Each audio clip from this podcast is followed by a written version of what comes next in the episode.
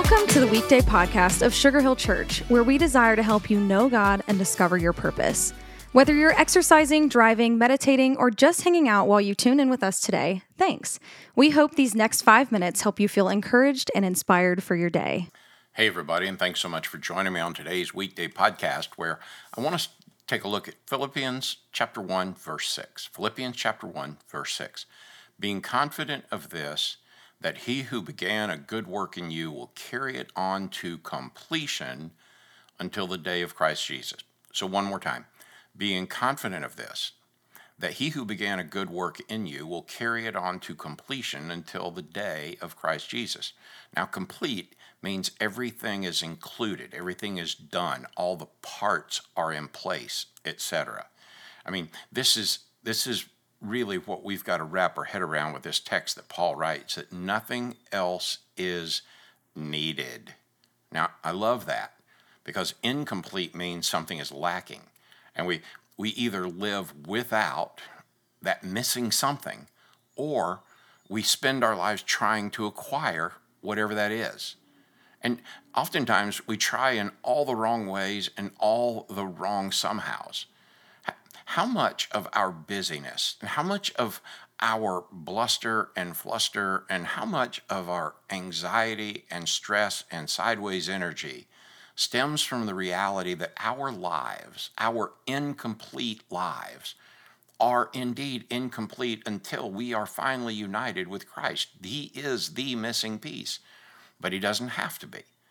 I mean, are we playing or vacationing to the point of exhaustion in hopes of acquiring this missing experience in our life?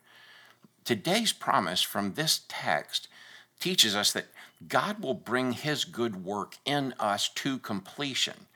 And this bold statement should demand that we ask ourselves this question Do we genuinely, honestly, earnestly, deep down into the marrow of our soul believe that Jesus is enough to complete our lives? Are we trusting that He provides ultimate wholeness? I mean, I, I, think we should just constantly keep this question in front of us. Are we continually trusting that Jesus provides ultimate wholeness? Do our lives reflect our belief that our completeness is to be found in Him? Friend, listen, the Lord Jesus is fully God, has always been, will always be. You, my friend, as followers of Jesus, are one with Christ. And his promise is that he will carry you through to completeness in him. So, on this day and in this time, let us not spend our energy chasing after something that will not complete us, but only temporarily fulfill us, only give us momentary satisfaction but indeed rest in the wholeness, the completeness, the ultimate wholeness of Jesus the Lord. Today, as you do, let this be your prayer. Jesus, by grace through faith, I am radically and eternally linked to you. I am grateful to you that I'm a part of you and part of your body, that you are the head, I am not. And I thank you that all my needs can be and are fully met in you. Forgive me for the times I think and act as though you are not enough.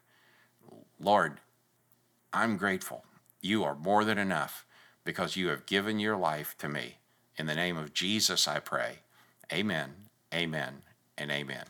Thank you, dear friend, for joining me on today's weekday podcast. Go live in the confidence of His fullness and completion in your life. God bless you.